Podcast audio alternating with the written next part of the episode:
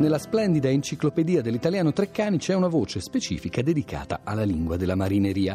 A scriverla è stato Lorenzo Tomasin, che insegna storia della lingua italiana e filologia romanza all'Università di Losanna. Tra i suoi libri più recenti possiamo citare almeno Classica e odierna, studi sulla lingua di Carducci, pubblicato da Oschi nel 2007, Storia linguistica di Venezia, pubblicato da Carocci nel 2010, e Italiano, storia di una parola, sempre Carocci 2011.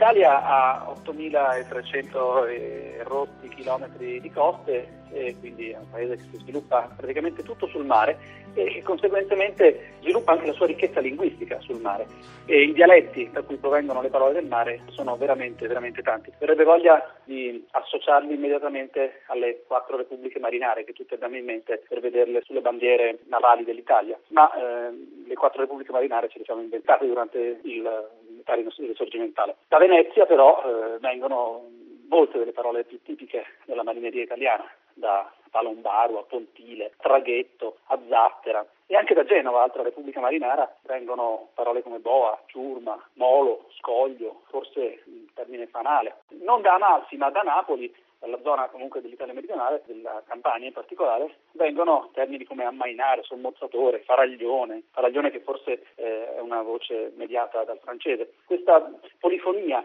del contributo italiano al lessico marinaresco europeo e mediterraneo naturalmente ha anche alcuni aspetti che si legano a elementi a volte anche drammatici della storia linguistica nazionale. Un famoso aneddoto, in larga parte anche qui da rivisitare, da ridimensionare, è quello della battaglia di Lissa, battaglia navale, eh, in cui eh, l'Italia eh, ebbe una disfatta contro eh, la flotta austro-ungarica, nella quale uno dei motivi in fondo anche della inferiorità della flotta italiana eh, fu determinata proprio dalla difficoltà di comunicare da parte dei marinai, degli ufficiali, del personale eh, delle navi italiane abituato a comunicare in tanti dialetti diversi ma non sempre facilmente integrabile in un'unica compagine.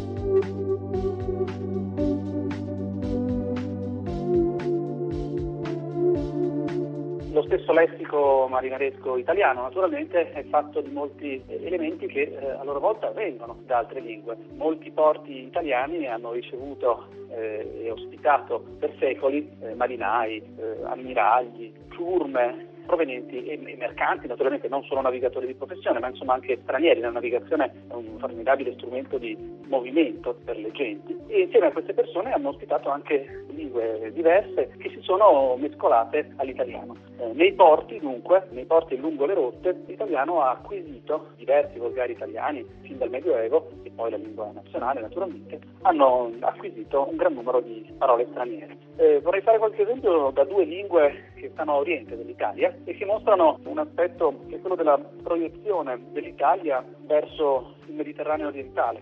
Un gran numero di parole vengono ad esempio dal greco, dal greco non dal greco classico, ma dal greco bizantino. Sono databili con una certa precisione, con una certa sicurezza all'epoca medievale. Parole come galea, argano, avaria, fanale, gomena, panfilo, pilota, pilota che aveva diverse forme nelle diverse varietà italiane in cui veniva recepito, cioè c'era tipo pilota o tipo pedota, che era più frequente appunto nel veneziano ad esempio, e poi l'arabo. L'arabo è una lingua che in Italia non arriva solo da Oriente, arriva anche da Meridione, naturalmente dalle coste dell'Africa settentrionale, i contatti linguistici tra le varietà italiane e l'arabo sono intensissimi e eh, provocano un commercio in entrambi i sensi parole come ammiraglio, una parola come ammiraglio è evidentemente una parola araba, una parola come arsenale è una parola araba, di origine araba, che si irradia attraverso Venezia eh, in tutta l'Europa. Oggi arsenale è una parola presente in tutte le lingue principali lingue europee e eh, quasi certamente irradiata da Venezia, la quale la riceve dall'arabo.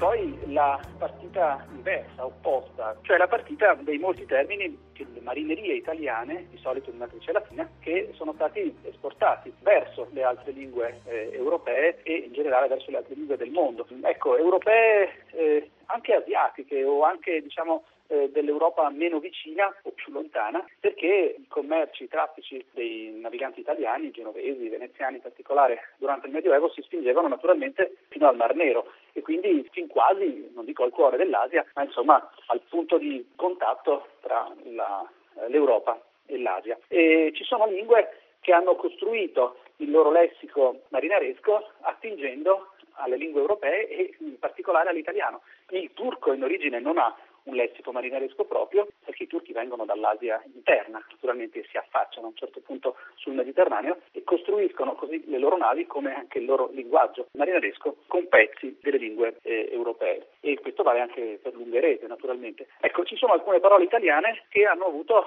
particolare fortuna, parole marinaresche.